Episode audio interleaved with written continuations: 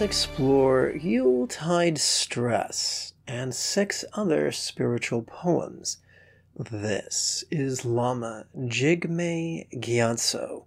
Welcome to Meditate Like a Jedi. Today's first po- poem, Yuletide Stress. Christmas morning, a fabulously intelligent neighbor lamented. It is only morning, yet already I and all my house guests have felt all the feels.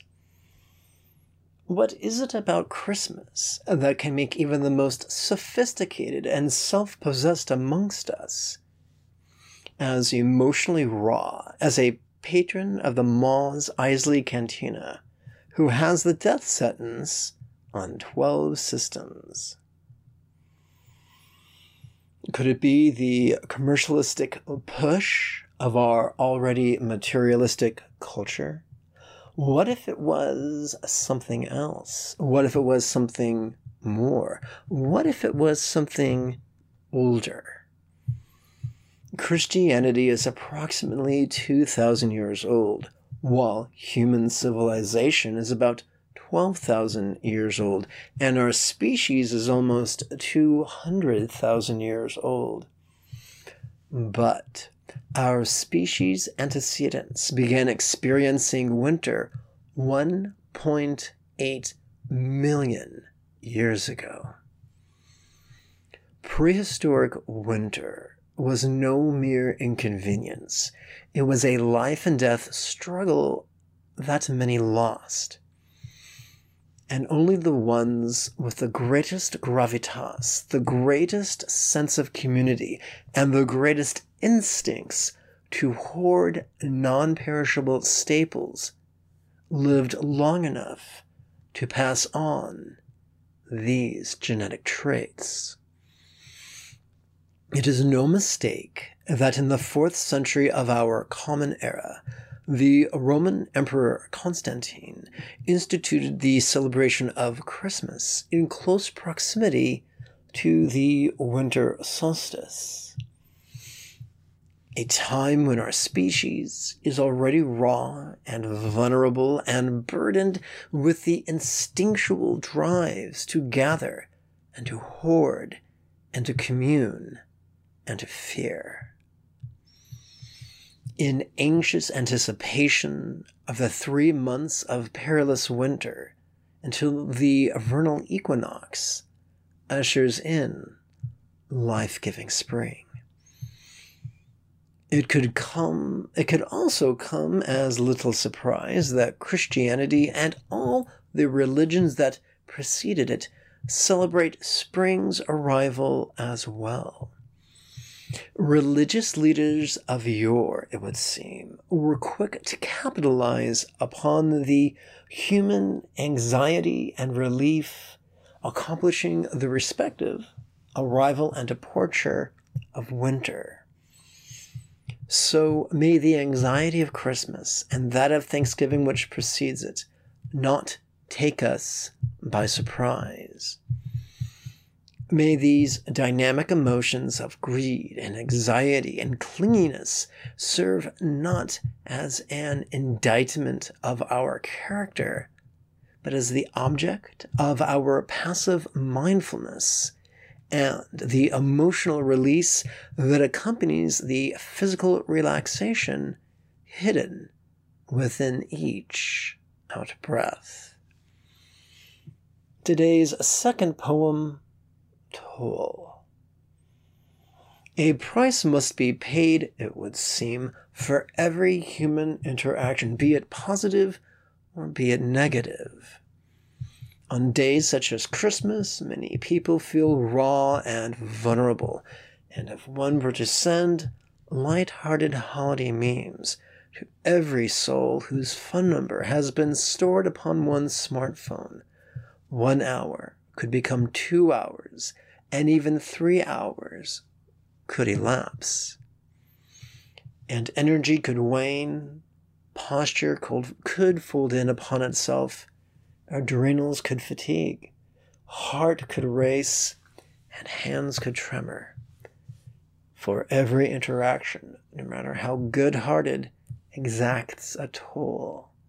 Sometimes reminiscent of Luke Skywalker's apparent last stand upon Crait and then disappearance upon Ahch-To.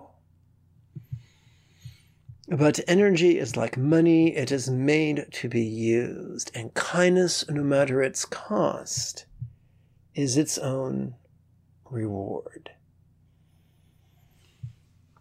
Today's third poem, Benchmark. To those who are no strangers to internet porn, I would remind you uh, to view it as mere entertainment and not as a, a benchmark by which to evaluate your life. Today's fourth poem, Sweeping. My Tibetan teachers told the tale of a monk who could not memorize scripture. Dismissed as a fool, he was relegated to sweeping. You may have heard of sitting meditation or even walking meditation, but this so called simple fellow practiced sweeping meditation. taking his time, he would sweep and breathe and step.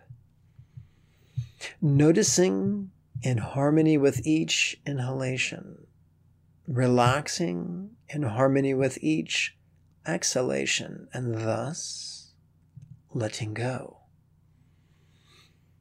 Sweeping and breathing and noticing and releasing, his contemplative attainments surpassed his so called academic superiors. Today's fifth poem, Torah. Politicians will tell you that if a Jew disagrees with the policies of Israelis, I'm sorry, of Israel's current government, then he is an anti Semite. In response, I would observe that those politicians do not know Jews very well. For when Rome occupied Israel, they often lamented that if you put two Jews at a table, you wind up with three opinions. For it seems to be the birthright of every aging Jew to be politically opinionated.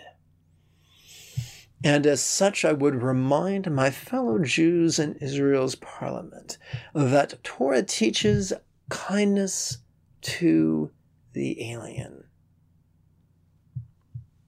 That would include the Palestinians. Perhaps I should also remind my fellow Americans of this passage. My fellow Americans who are appalled at the presence of refugees created by our own economic and political policies. Today's sixth poem, Brought. If we look hard enough, we could find someone to say anything. But just because we find another to tell us what we want to hear does not mean that is what we need to hear. Come, let us surf the Tao's wave of centered spontaneity and see what teachers are brought to us. Today's seventh and final po- poem, Integrity. I know all about Buddhism, she insisted. My Swami told me about it. This seems rather like learning about Catholicism by speaking to a rabbi, or learning about Judaism by speaking to an imam. When we seek prejudiced and ignorant information sources to confirm our cognitive biases, it speaks rather poorly of our intellectual integrity. let us conclude with a simple call to action.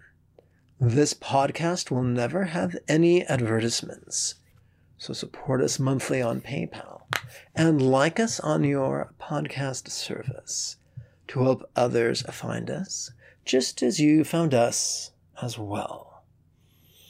If meditation has felt impossible or boring or just out of reach, you are welcome to register at buddhajoy.org for the next series of live online meditation class webinars that meet once a week.